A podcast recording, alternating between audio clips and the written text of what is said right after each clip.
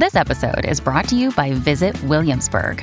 In Williamsburg, Virginia, there's never too much of a good thing. Whether you're a foodie, a golfer, a history buff, a shopaholic, an outdoor enthusiast, or a thrill seeker, you'll find what you came for here and more. So ask yourself, what is it you want? Discover Williamsburg and plan your trip at visitwilliamsburg.com. Another day is here, and you're ready for it. What to wear? Check. Breakfast, lunch, and dinner? Check. Planning for what's next and how to save for it? That's where Bank of America can help. For your financial to dos, Bank of America has experts ready to help get you closer to your goals. Get started at one of our local financial centers or 24-7 in our mobile banking app. Find a location near you at bankofamerica.com slash talk to us. What would you like the power to do? Mobile banking requires downloading the app and is only available for select devices. Message and data rates may apply. Bank of America and a member FDIC.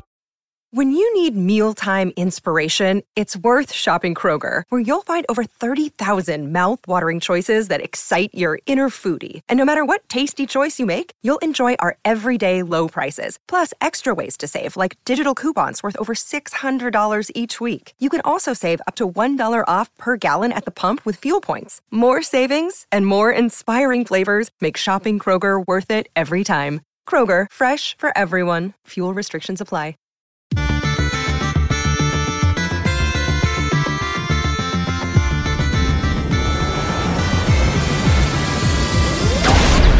Hello and welcome to the EDH Recast. My name is Matt Morgan. You heard me right. It is me, Matt. I'm stepping in as as lead, ho- well, co-lead host, whatever it is. But anyways, this week we do have Dana. Dana, how are you doing today?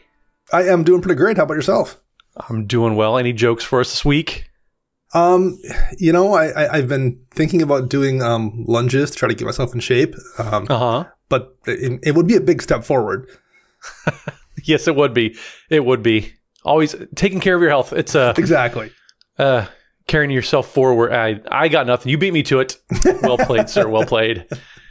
But anyway, so yes, it's just us two. It's Dana and I this week. Joey's taken a little week off, giving him some time away. And so since Joey's gone, we wanted to talk about ourselves this week. And so Dana, you and I have a pretty pretty vastly different approach to something. And so we wanted to talk about it this week. So can you introduce to everybody what it is we're talking about this week? We are going to be talking about the differences in how we update our decks, uh, particularly when a new set comes out, because you and I take very different approaches to this. very, very, very different approaches. You're absolutely right. So, yes, we'll, we'll talk about that. We got some quick shout outs to do before we get into the main topic, though. So, let's take care of those and we'll move forward. First, I want to shout out Chase, also known as Manicurves, for their help in editing the show. You can find them on Twitter at Manicurves. And you can support the show by liking and subscribing to this video on YouTube, by subscribing and leaving reviews on your local podcast apps, or by going to patreon.com slash edhrecast, where you have patron tiers of all sorts of levels. Whether you want to join the Discord community, you want to see all the episodes a day early, just a nice way to get a little something for yourself and more over at patreon.com slash edhrecast, including the special weekly shout out. So Brad Fowler, nobody has ever smelled. I can't. I, I can't think of a Fowler joke. That joke was pretty foul. That is my fault. Um, but Brad, thank you so much for the the support. We definitely appreciate that as well. So Dana, main Yes. topic: updating our decks. So everybody does it, and sets come out all the stinking time. So why you do this all the time, and I do this not all the time. Maybe maybe once Right. in a time. Right. So so it's really interesting with all these sets that are coming out. I just want to talk about you for a second because you pour so much energy into updating decks. What is it just when you go to update your decks and a new set comes out, what is that process even like for you? So, so first I'll describe the process, but then there's a, there's an interesting note to make about it. But, but Okay. the pro- the process for me.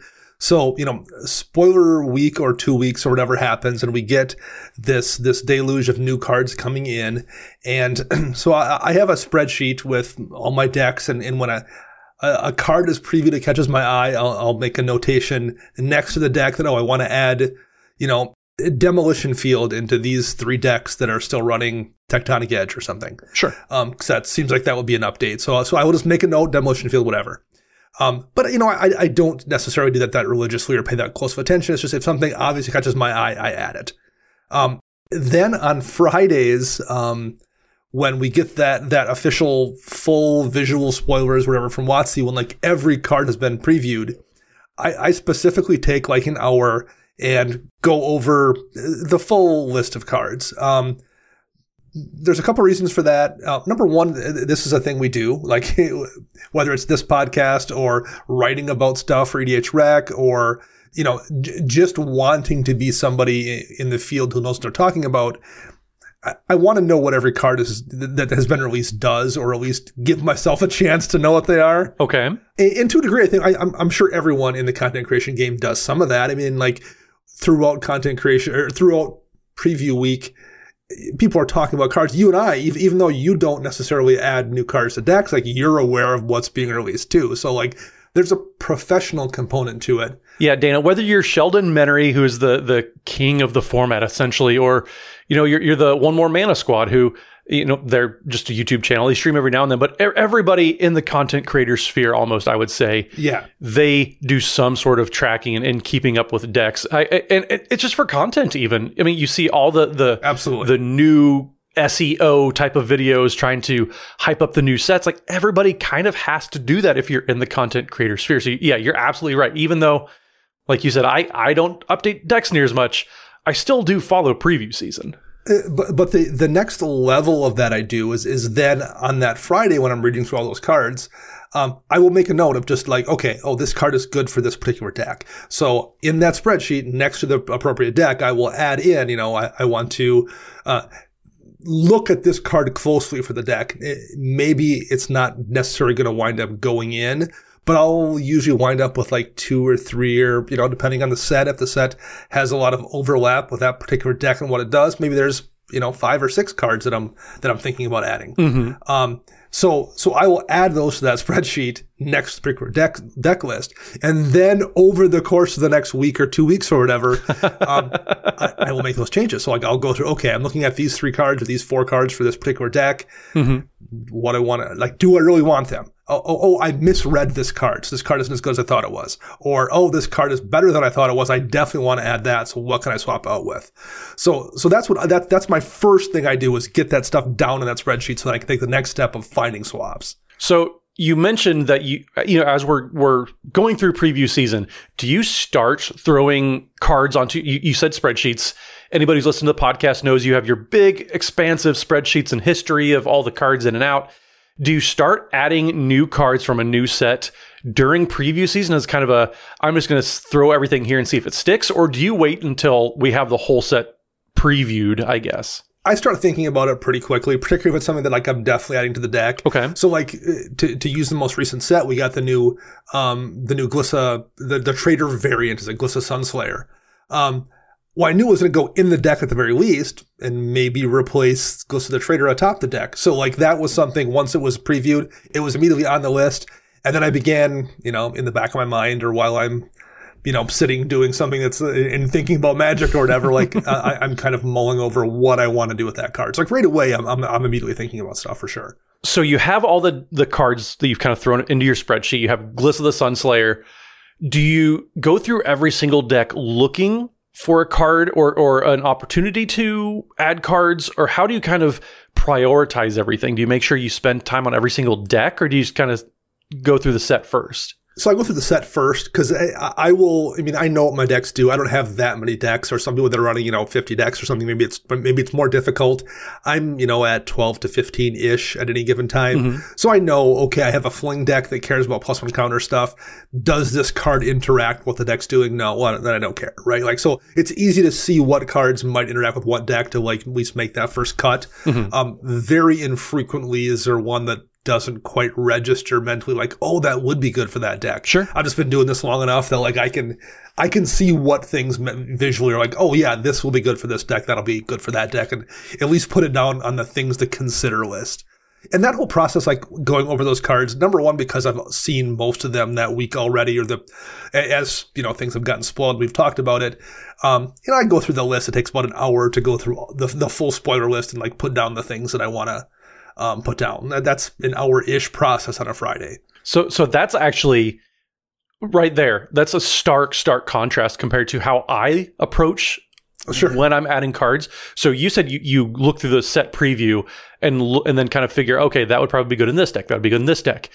I kind of do it the inverse way where I I go to Scryfall, I set in the parameters for what that commander is, whether the color identity or whatever, and then I go through the set from there. So I'm kind of I'm taking it deck by deck instead of set by set. So that right off the bat Sure. kind of flips the axis on, on how we approach it. I'm, I'm looking to add stuff to a certain deck, whereas you're looking for to to add the cards into any given deck. Well, in one thing I will note about this process too.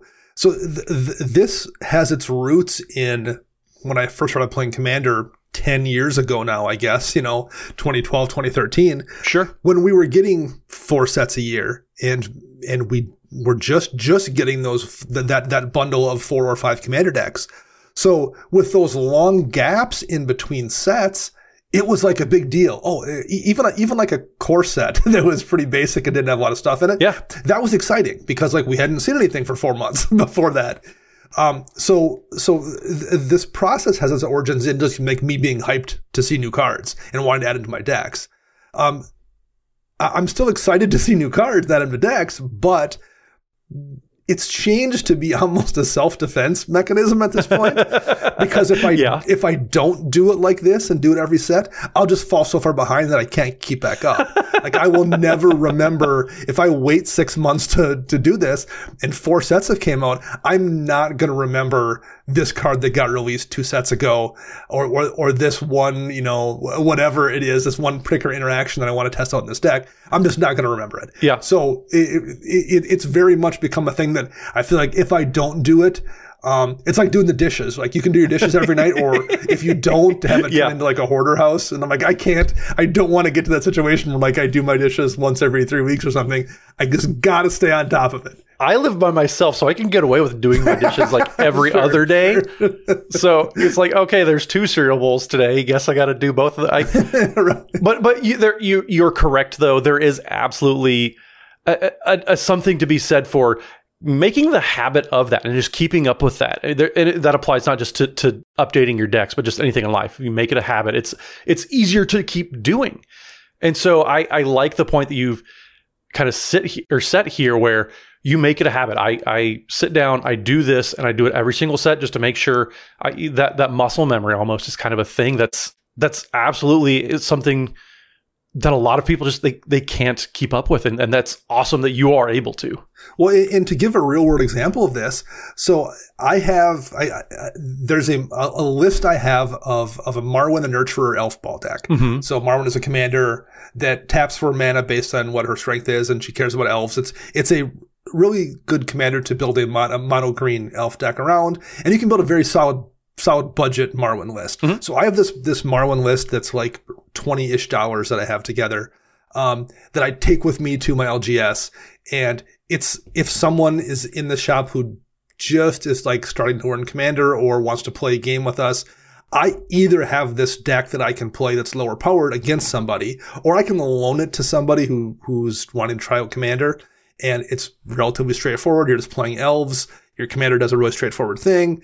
Um, and because it's a cheap deck, if the person was cool to play with, I could just tell them to keep it. Like, oh, keep that. Yeah, just keep it. So Sure, sure. so it, it's that's the purpose of this deck, and it's so that's not one that I update, except for like maybe once a year. I'll be like, well, I should just check and see if there's any cool elf for the Marwyn list that came out, and I just did that about uh, two weeks ago, which required me going back through and like having to do filter searches for anything in mono green that was an elf. And, and that wasn't too terrible because there was not that many. I I mean, there was, you know, 12, 12 or 15 released, but like Sure, sure. that wasn't that difficult. But then I'm like, okay, what other mono green toys came out that would be cheap that the deck would want? And I have to, I'm, I'm like going off memory because there's no way to really search cool mono green toys in Scryfall.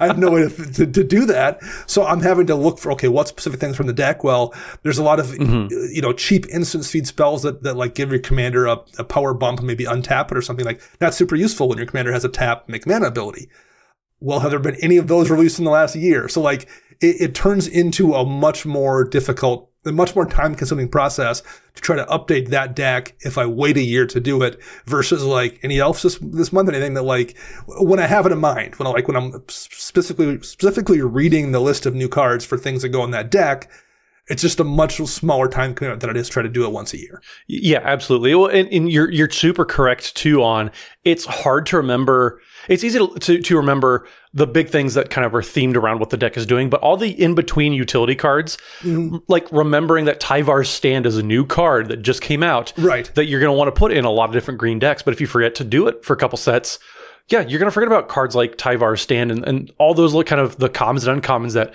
we love on this podcast. But Mm-hmm. when you're going through and, and building decks or, or updating decks, you don't always remember to look for those types of cards. Right, exactly. And and when there's this many sets coming out per year, at least me, my short term memory, I just I just am not going to remember all of them. Like maybe I could when there was three or four sets coming out, you know, ten years ago. Yeah, absolutely. And, and I I almost kind of miss the days where the routine that I still am in, where I don't update update decks near as often as you do, but that was okay because that's how often we got new cards. Whereas you kept up with the times, I just kind of sat there and, and, and crossed my arms and, and pouted a little bit. I, I guess, and the thing is, uh, it's only a big deal if you if it bothers you if your deck isn't updated. like I could also like yes, it would be a lot of work to go back and through and do all of them, or I could just not care. Right? Some there, there are plenty of people that like. I built this deck. If I see a really obvious upgrade, I'll add it, but I'm not going to pour over the minutia of the list, you know, week in and week out. Um, I can't not do that. Just the way I brew and play, like Yeah. I have to always find some screws to be tightening here or there. So, um, that would bother me more than like, like not updating my deck, um, would bother me more than the, the time commitment it takes to do it the way I do it. So Fair. I have just accepted that this is a, this is a thing I do whenever a new set comes out. Fair. I mean, accepting that you have a problem is the first Yes, step, right. or whatever, Right, whatever it is they say. So, so a question then you, that I just kind of thought of here is, you said people they tend to kind of feel bothered if they don't have their decks updated. Do you ever feel obligated to put in a new card just because it's a new card and take out anything for like the new the new hotness? Like, I know, for example. Uh, one of the new cards from Phyrexia, all will be one. The uh, the the conduit of whatever it was. I forget the name of it. I'm sorry. Um, Conduit of Worlds. There it is. Um, I took it out because, and I I put it in to my Angry Omnath list. And I took out Ramunap Excavator, which is one of my favorite cards that I've had for a long time. And you and I were talking about it on Twitter. And Olivia Gobert Hicks, one of the, the rules committee members, said, or hear me out, just play what you want to play. I was like, well, I, I get that. And I love Ramunap Excavator. And I agree with you in spirit, but I also want to try out the new cards every now and then. Do you ever have that situation where you feel obligated to to try the new cards for the sake of trying new cards? so I I do have enough decks that like there's just always changes. It's not like if I maybe was someone who had like three decks or something, eh, maybe I would not have enough call to add decks to, to cards to decks. Maybe I would have to force a little bit more. That doesn't really work out that way for me. I just have enough decks that, and, and they're, they, I've tried to make them be different enough from one another that it's just going to hit a different not enough quadrants. Like when a set comes out, there's the odds are just going to be it's going to have there there will be a handful of cards that I will want to at least consider. Um, now, w- one thing I do do is there'll be a card that comes out, and I'm like, I'm not really necessarily sure this card is going to work in my deck. Matter of fact, I, I I'm I'm fairly sure it won't, but I don't know that for certain, and I don't want to just dismiss it outright. Um, specifically, that's actually something I think I found I do more and more as I'm doing content creation than I did before I was doing content creation. Because before I felt like, well, if I, if the card is winds up being good in six months, I'll just add it to the deck. Who cares? Um, whereas I'm trying to like make sure I'm I'm doing my due diligence kind of in, in testing out cards and not just going with my default assumption. So I think as I've done this podcast, one of the things I make it a point to do is try out stuff. Sure, Even sure. if I'm not that sold on it, just because I want to say I- I've, I've given it a try before I've come to a conclusion. Yeah, no, I, I I totally get that. I I I'm at the point where I want to try new cards, but also I'm so attached to all the cards of the deck. I'm I, they they say like, oh, keep the pet cards you want. I'm like, well, everything's a pet card at this point for all my decks. yeah. And so I like if I want to try anything new, literally, I have to cut a pet card, and that's just that's the conundrum I find myself in. So I was wondering if you also ever felt the same way. So I I'm glad that you just kind of mentally, nope, I have to do it. I have to try out these new cards. So it's good to hear that you at least are are actively working against that because I just I get myself stuck so often. Yeah, I, I mean, and it definitely is tricky um, for a lot of reasons. When there's this many sets coming out every year, I think your decks just accidentally get stronger by making swaps. Like when when you've got that many more choices of brand new things to add your deck, and no one for the most part is adding bad cards to their decks. They're adding cards that are probably Not very better often, than the no. ones. Yeah, they're upgrading most of the time.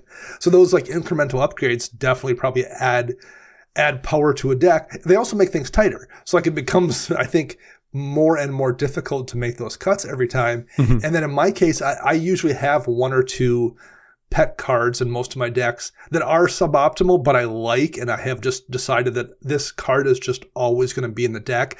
I have a mono white Super Friends deck, and a Lapse of Certainty is a counterspell in that deck. Power wise, it probably isn't necessarily that amazing. But I'm just always going to run in that deck because it's always fun. It always tells a good story. Yeah. So that's just always going to have a slot Sure. in that deck, regardless of power level. So like, I've, there's a couple of those cards in every one of my decks. So between those kind of things and the fact that I just tinker a lot and have tuned my decks, and there's so many cards coming out, it definitely gets more and more difficult with every set to find slots for this stuff for sure. Yeah it, it it's getting tight. And and often too you, you said everybody's always perpetually you know upgrading decks. You're, you're very rarely downgrading.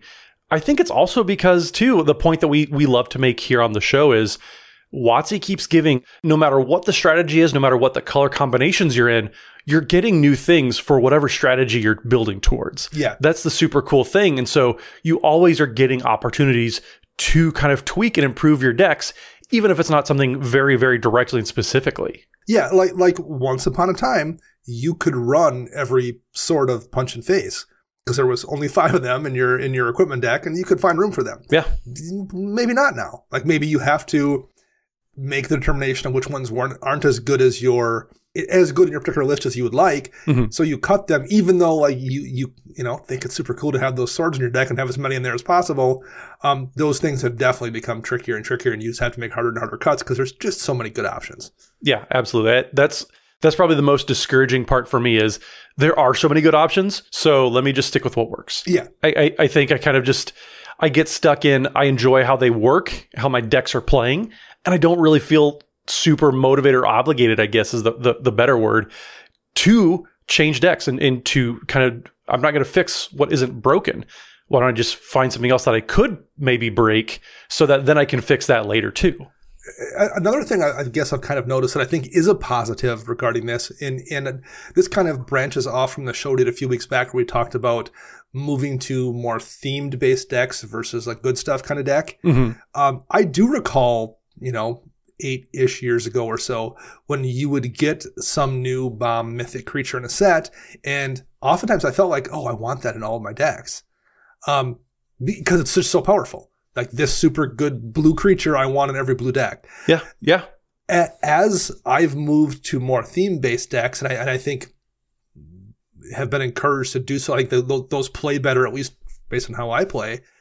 Um, I found I, I definitely find myself, even though I have now a dozen to 15 decks, there isn't a ton of overlap anymore. I tend to, this, this one good card comes out, but it's good for this one deck, and it's not good anything else. I might have plenty of other decks that have blue, but they aren't going to use the card as well as this one specific deck is.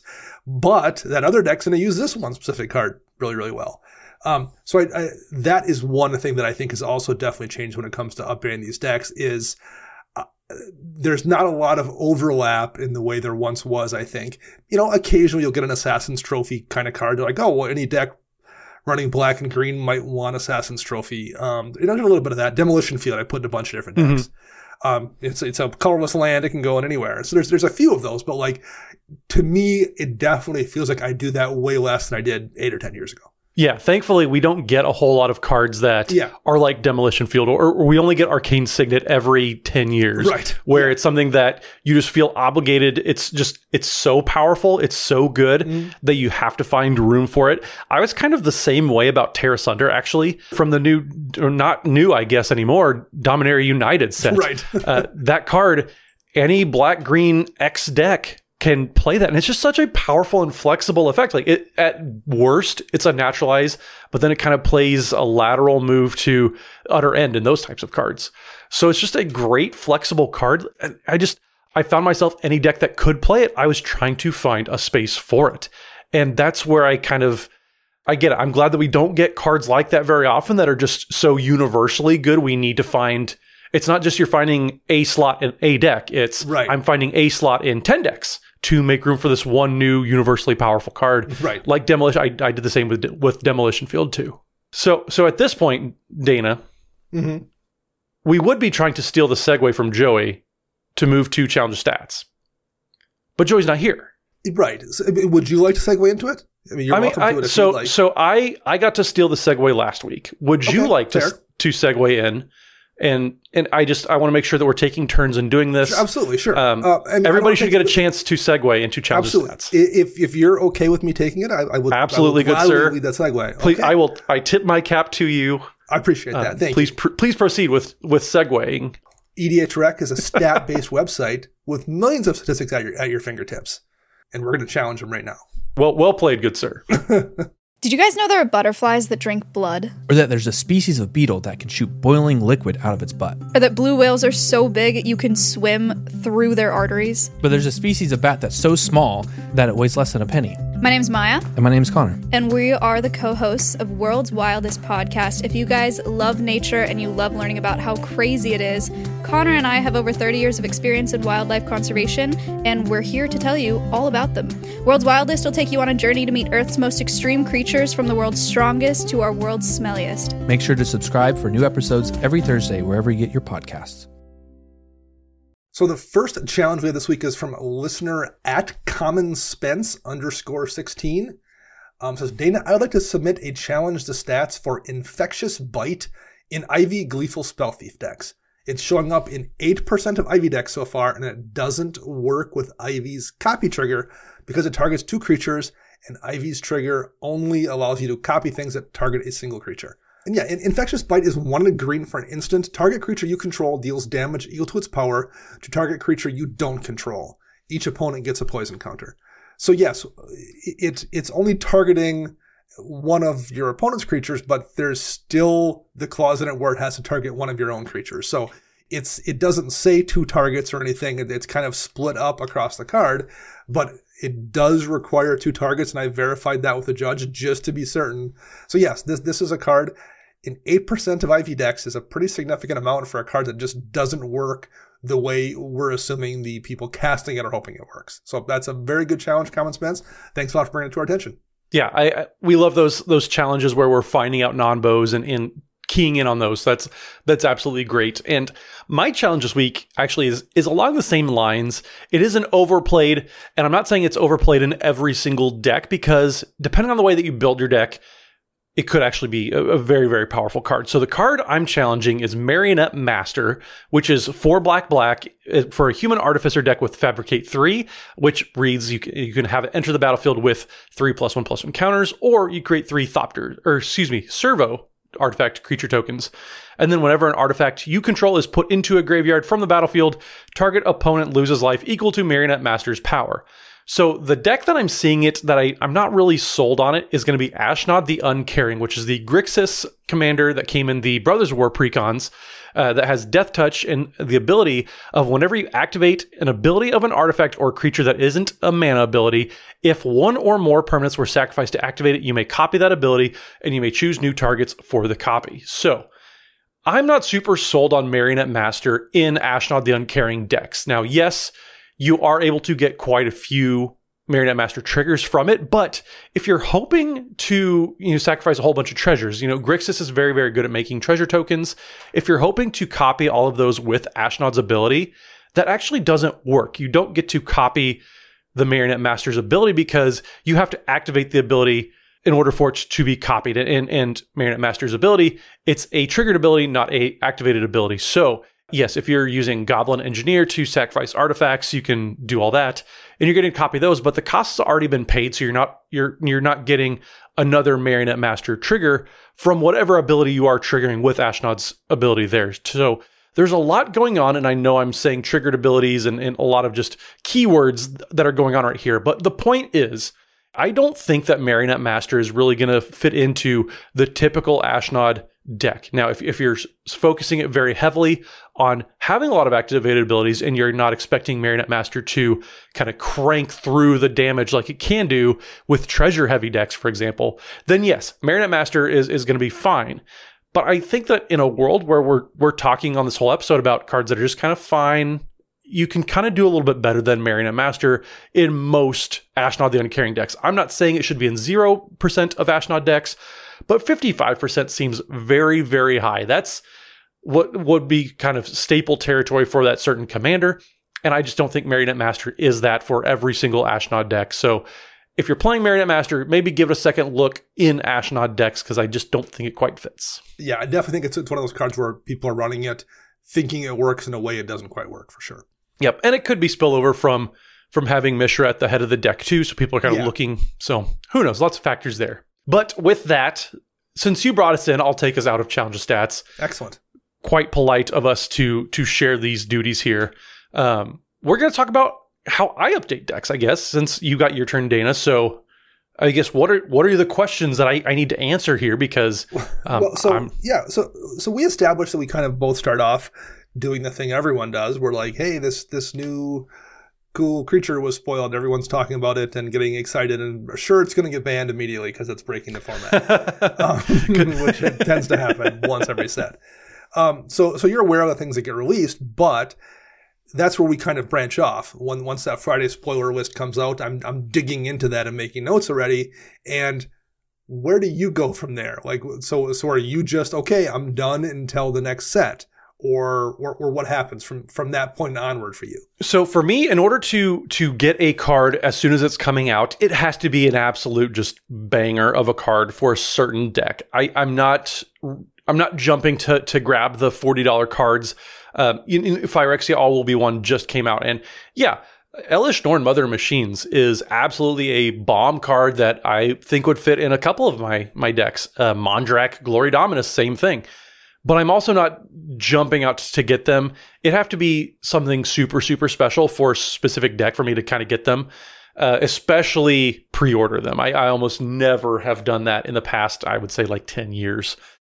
But what I do, if something is, is going to be very, very good, I will kind of keep an eye on on everything. If you look at my Moxfield profile where I have all of my decks, I have a the the considering list is kind of where I keep a track of cards that I'm like, okay, that looks cool during preview season. I'm going to store the idea there, and I'll kind of circle back to it and, and, and revisit it. So I'll kind of do that for big cards that that jump out at me during preview season. But I'm not actively like tracking. Okay, I this card has to go in every single one of these, and I forget to do that fairly often. But once the set is done and we have everything out there and we have all the deck lists for the pre-constructed decks that are coming along with it, that's when I'll kind of go over to Scryfall and I'll open up everything. And I'll, like I said, I put my filters in. I make sure everything kind of the, the parameters that I'm I'm looking to stay within, and I do deck by deck searching. I I'm going to look at my my uh, my Balmor deck, for example, uh, which is my Is It Spellslinger deck. So I'll put in the colors and kind of look with that deck in mind specifically, and I have to narrow the card pool down. Dana, you said that you look at entire sets and kind of track everything. I have to only look at cards with the mindset of one specific deck.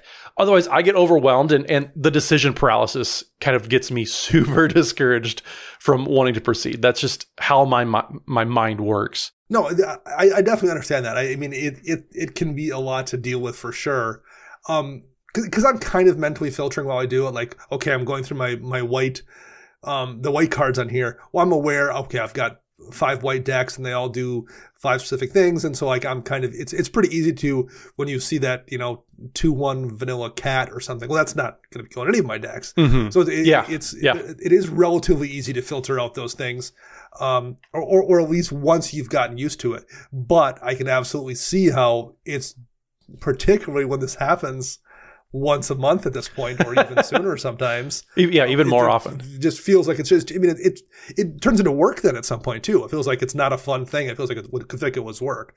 I still enjoy it, but I can see how people absolutely wouldn't. and we said a, a, a few episodes ago, we're not here to pick to take on you know third and fourth jobs just to build decks and Right. yeah. but but yeah. also I have so many decks that I can't look at a complete spoiler of any any set and any color and think, okay, I have these four decks that I have to look for at one time.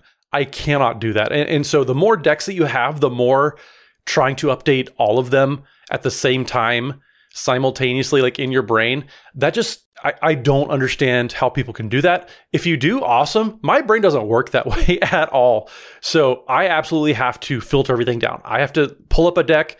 I have the deck list on one screen and then i have the the previews of all cards i could put in there and i'm just i'm working on one deck and and so i'm not trying to kind of like what i said earlier you're you're looking at cards trying to find a home for them I'm looking at the home and I'm trying to see what would be welcome there. I guess is the the best way I can explain the differences between your approach and mine. that absolutely makes sense.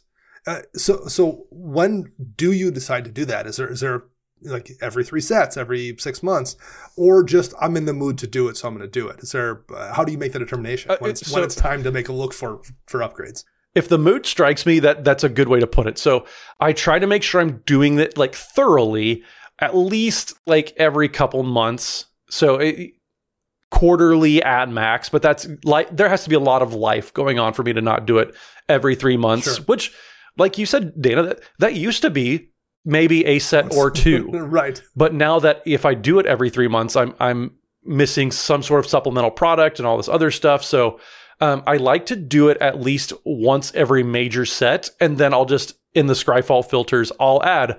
I want to look at all of these sets all at once, and then I'll I'll search through all the normal parameters there.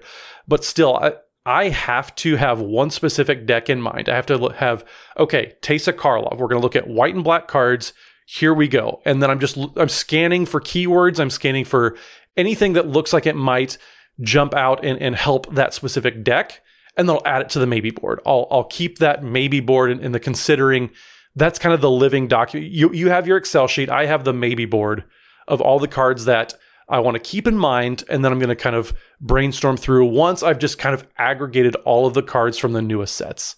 Uh, I have to kind of break it down a little bit before I can just tackle Sure. everything all at once. So because you then have this list of cards that you're kind of considering, does Mm-hmm. it sometimes work out that way where where you'll have played a deck and like three games in a row, this one card just didn't get the job done? So Mm-hmm. like, oh, this I'm annoyed by this card. What's on my maybe list of, of the last couple sets on the top? Is does that happen sometimes? Is that like the way moves sometimes get made too, or like something's underperformed and you're just ready to yank it out and and oh look, this card came out two months ago and I haven't bought it, but I was considering it. This is a perfect chance to try it out. Um, every now and then. So I, I also I look for cards that if there's something new that I want to put in, and I hate to say this, but the the, the conduit of worlds example, where the conduit of worlds for Omnath Locus of Rage deck, more often than not, is probably just going to be better than Ramunap Excavator. You have to babysit it less because you don't have to worry about board wipes killing all your creatures. The conduit can sit around but also you get to cast things from your graveyard and, and sometimes you just run out of steam sometimes the engines don't get going and so sometimes for a certain deck like a pet card can just get outclassed so if there's there's a card that there's just a better version of it uh, there there's less hand holding that needs to go along with it Sure. I might can that's probably where I'm going to look at upgrading and putting in a card that requires me to do less for it t- to be good. Uh, Conduit of Worlds was one of those cards that it was just all. And I, I, you know that I hate when people say strictly better. Very rarely does it ever actually apply. Sure. Uh, but sometimes it's it's better for a deck. Yes. Uh, and so that's where I, I start to look at things of, okay, is this filling a slot that I'm already doing, but it's just doing something better or something that maybe the deck has a weakness in? Does it help shore things up? But then, yes, the, you always have to kind of evaluate what are the cards that are just kind of medium in the deck? What are, what are the vanilla? Granted, I love vanilla ice cream, so I'm not besmirching vanilla. But what are the what are the cards that aren't really exciting anymore? Because you know, we've gone through what kind of players we are. I'm the Timmy. Like I play this game to like feel some feelings, and if cards are kind of getting boring for me, that's when they start also to get considered for.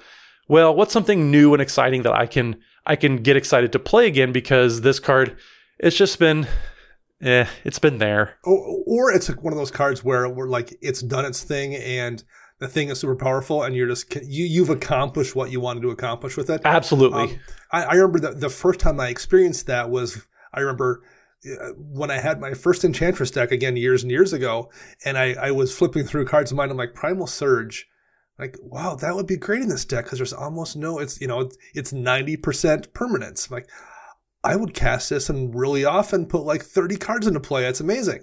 So I found a swap for it in the deck. I was so excited. I did it literally the one time and put, you know, 50 cards into play or something ridiculous.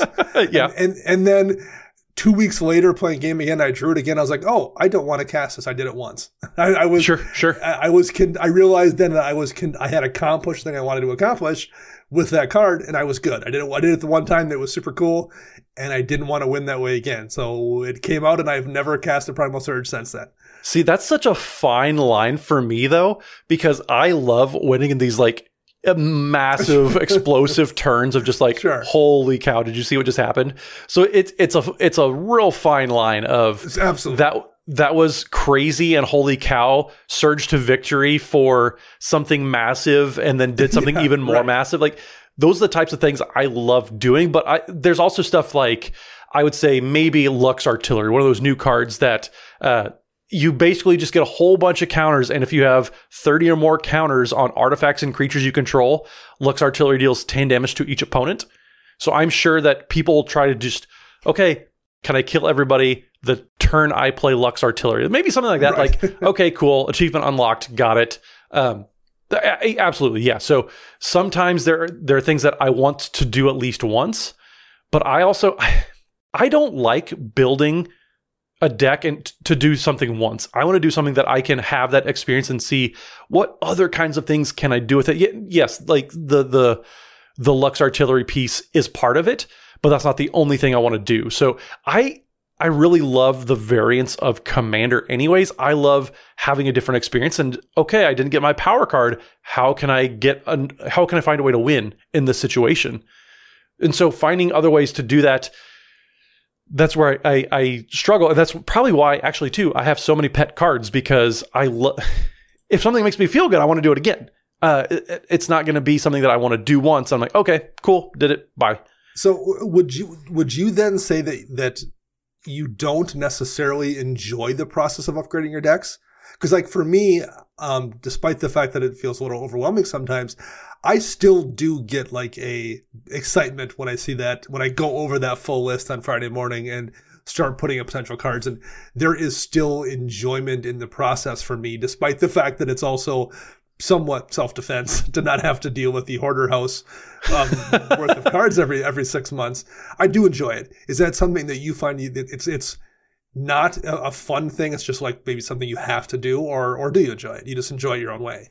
Um, so that's a really good question. I I enjoy looking at new cards and I enjoy the process of of tinkering and and refining because that, that's kind of what I do for work anyways is doing quality control, doing the the okay, here's a little deficiency, how can we shore that up? And so my brain already works that way. So it's not that I don't like upgrading decks, but it's finding what to cut. And and when I say like at, this point, any card that I cut is a pet card. I truly do mean that every card is a pet card because I I don't build decks loosely or haphazardly. I know we talked about how I want to try to do that a little bit more, but even uh, if, so, for the longest time, I had a Mirri Weather, Weatherlight Duelist deck. It was Selesnya. It was everything I love to do in Commander, which is turn things sideways, and it's big things. And the process of going from that to Trostani Discordant that was such a a painstaking process because I I knew the deck in and out, but just over time, I had tweaked the deck a little bit, tweaked it here and there until it was something completely different from what it originally set out to be. And so just changed the commander. It was it was a lot of thought that went into that. And so it's not that I don't enjoy changing decks and I don't enjoy the process. It's just, man, it's it, I don't I the one thing I don't enjoy, I guess, about it is finding what to take out because I put it in there for a reason. And so I yeah, I, I, I and especially too, sometimes it feels like I just with how often I get to play, sometimes I'm cutting cards that I never got to cast to begin with, which is the most frustrating thing in the Yeah. world. Yeah, like oh, that card came out three whole weeks ago, and I've not seen it yet. In the in the one time I've played this deck, it must be terrible. Yes. Uh, I, I've had that thought process. I, I I know it's Yeah. it's silly to say, but it's genuine that oh man, I haven't seen this card yet. It must suck. Yeah, right. Yeah, it, again, it, it just and that's a problem that is going to persist as the release schedule stays as it is. Does or- what it do? Yeah. Yeah, yeah. There's nothing we can do about that. Um, yeah, I, I have this weird thing where like when I'm going to make those cuts, I'll have this list in my spreadsheet of like, okay, I want to add these three cards, and sometimes it's easy. Like, like sometimes I'm gonna add Demolition Field. We keep talking about that card because it's an easy one to reference. And oh, I'm gonna take out any Ghost Quarters or Tectonic Edge still in my deck. That's an easy swap to make. Um, uh, when I wound up putting farewell in a in a, a deck or two when it was released, I'm like, oh, I'll just pull another board wipe. Like I, th- I was clearly happy with the amount of board wipes in my deck, so I'm just going to replace one of them with this other one.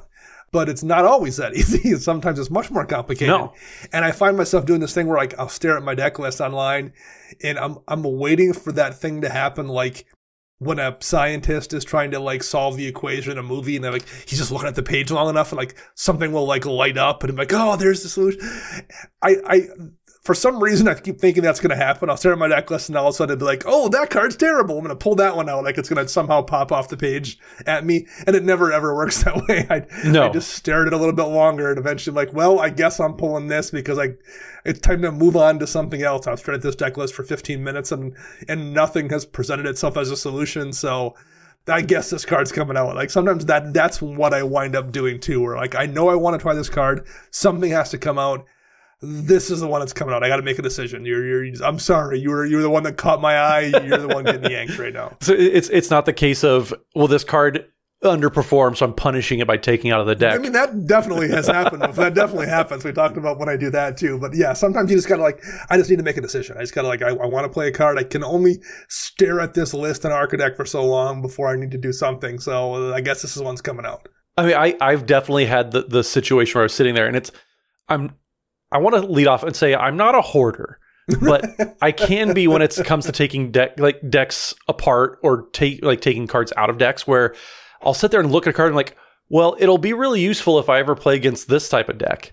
Eh, but I never play against those types of decks because Sure. nobody does. And and so I just I need to get over I, I feel like I get in my own way when I'm taking cards out. I, I overcomplicate it because I, I think I put more emotional attachment into the cards that I put into the decks and, and so it just gets a little bit harder and I make it harder on myself. I don't have to do that. I could I should be a little more, okay, let's just try something new. Uh, but I I like my routines and I like knowing Sure. I like. I- I guess part of it is the the sixty card competitive player in me that I did that for so long, where it was I like knowing the ins and outs of my decks. I have tuned this. I know where I've gotten it to, and I don't want to make changes that I don't have to. Eh, But then part of Commander is just what what do you want to play? Yes. Do you have to? No. But do you want to? Yes. And and that's the part that sometimes I stumble over myself trying to get to that, or not back to the, not to that point, but back to that point. Yeah, um, hundred percent. And and the the thing I think that gets trickier too for for particularly people in our position, um, the longer you play with these decks, the more emotional attachment you have to cards because you've played them. You Mhm. remember that one time that this card did this one thing in this game that made for a great story, and you're like, oh, it hasn't done that for a couple of years, but but it did that one time, and it was it was amazing, Yeah. and I Yeah. Man, I don't want to pull that. And like you repeat that process for the other 99 cards in your deck, and like you're like, oh, they're all my beautiful, amazing children. How can I possibly pick one over the other? but th- but that's really how on it like if, if we wanted a very very specific example that's why rishkar's expertise is in literally any deck for me anymore because i yeah. i still remember the first time i cast it i was i was sitting at the shop with my best friend and his brother and another friend of ours and i cast it i drew like seven cards and i cast something for free and i just i was giggling to myself just so happy. It just this is this card is everything that I want to do in Magic. It's just dump big dumb things into play and and and I love the way that it made me feel. And I still remember that very specific moment. And I'm just chasing that high. That's all I'm doing anymore. exactly. And, and, and the more you play, the more you have of those things to chase and try to get back to, and it becomes trickier and trickier for mm-hmm. sure. Yeah. Yeah. And and so th- that's that's probably one thing that I need to get better about is okay, I know you love this card, Matt. but it's not great in this this elf deck where everything's a one one. You just need to stop. Just just get out of your own way Right. and and and make do the right thing just once maybe please so yeah it that's the my biggest struggle. It's not that i don't i guess to answer your question from a minute ago it's not that i don't like putting new cards in decks. It's not that i don't like looking through new cards but I, the my biggest struggle is just finding the space for the new stuff. It- and mm. if there was ever a time that they that they said okay your card your your deck doesn't have to be exactly 100 cards anymore. It has to be at least 100 cards. I would just start throwing all sorts of crap into well, that would end so badly for me. It would- yeah, yeah. Oh, and so that that's where just where i'm at and and with with pulling decks or with pulling cards out i should say so yeah Well, uh, my last kind of uh, final thought here on this. Um, sometimes when we do shows a little bit like this, where, where we compare, you know, this person does this thing this way, and this person does this thing this way, and it's it's a way to like get ideas and see, oh, maybe that is interesting, and I can take a look at doing that. Um, I I'm going to guess, however, and I guess you can answer this in a moment.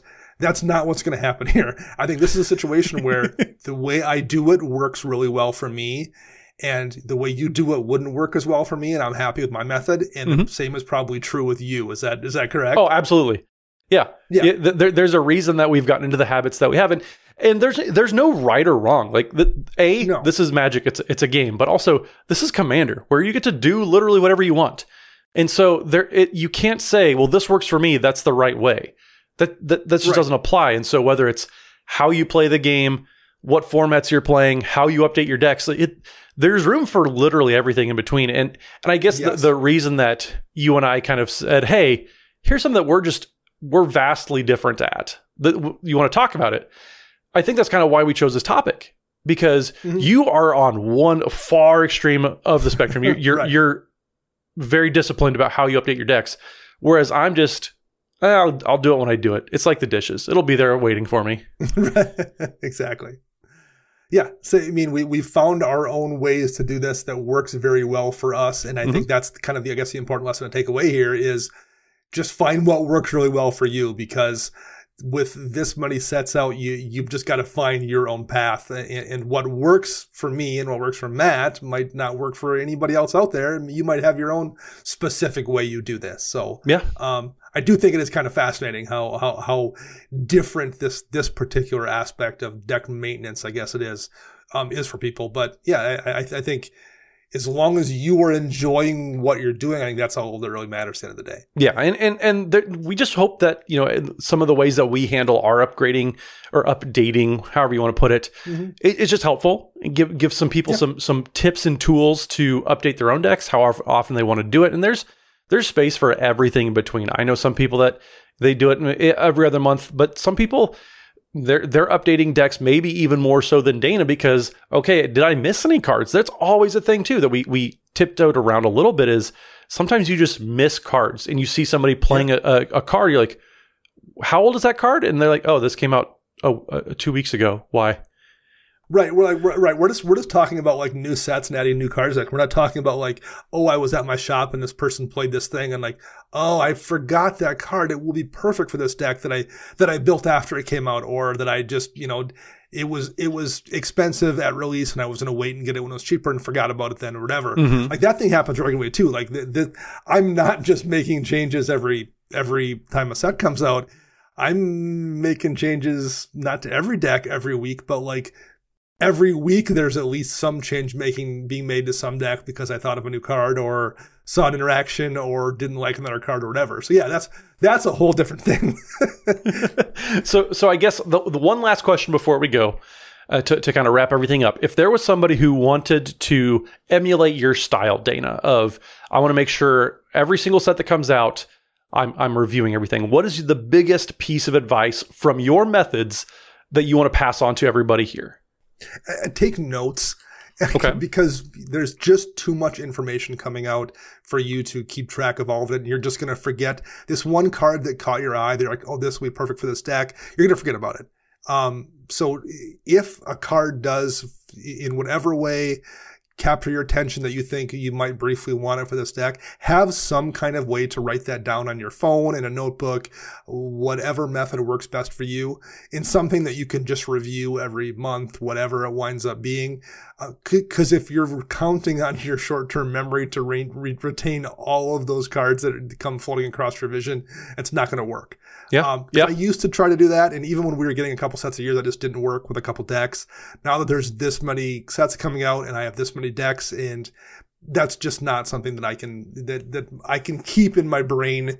I just need to have something written down somewhere. And doing that has made it way easier for me to kind of go back and look at the thing. Oh yeah, that card I wrote down two weeks ago. I forgot. I, cause you do that. Like I'll check the all, list. Like, all, oh, I forgot what that card I wrote down. Oh, I, right. there, there's a reason I have a row in a box of mine, and it's all cards that I knew I was going to forget about, but I wanted to make sure that I didn't. Mm. So I just bought a copy. Uh, I, I have cards like Staff of the Storyteller. It's an interesting card. I, I don't have a deck for it now, but I want to have a deck for it later. Yeah. And so I, I have a copy just in case I ever need it. And I have everything sorted and organized, ready to go. I just, I know I'm going to forget about it because there's so many cool cards that are coming out all the time. So I just make sure, okay, next order, I'm going to throw one of these on there just to make sure I, I have it. It's a quarter. Yeah. I'm not out a whole lot. Let's just do that. Uh, yeah, actually, that's a great example because I did the same thing. I don't have a deck for Staff of the Storyteller, but it was cheap, so I grabbed two of them. I think mm-hmm. that are sitting in a in a in a potential use bin back there, and it's it's in the things to be considered pile for for white decks because it's a solid card that I don't have a home for, but I liked it a lot and thought mm-hmm. someday I'm going to want to use that for something. Yeah, I I, I probably have probably four or five cards a set that I, I, I see and I really like them and I want to play them, but I just I don't have a place for them yet. Mm-hmm. And so I okay, I'm gonna stash this away. I'm gonna make sure I remember it when I start building a deck that it could go into. Yeah. We would be interested in hearing back from listeners out there, though, about how exactly you do this, especially given the glut of releases right now. Are yeah. you someone who stays abreast of this, or does the sheer amount of cards make you like just wait till you have a bunch of things piled up? So let us know in the comments section. Um, I, I'm I'm very curious to see how everyone out there handles this. Yeah, absolutely. There, there's a lot of, of space in between where you and I personally fall. So yeah, it'll be very interesting to see what the comment section looks like with with how often everybody's able to update their decks and how they update. That, that that's another method too. Yeah, for sure. Well, thank you very much for listening. I am Dana. You can find me on Twitter at Dana Roach, and I'm writing articles for EDH Rec and Commander's Herald. And you can find all of us together at patreon.com slash EDHRecast. And I'm Matt Morgan. You can find me on Twitter at Mathimus55. That's M A T H I M U S 55. And don't forget, Wednesday evenings, we are streaming over at twitch.tv slash EDHRecast. We have guests on every single week, and it's always a super fun time. So make sure you tune in for all of that as well. Thank you very much for listening. Um, remember to click that like or up a vote button down below, and we'll be back next week with a new show. Until then, EDH Wreck Your Deck before you wreck your deck.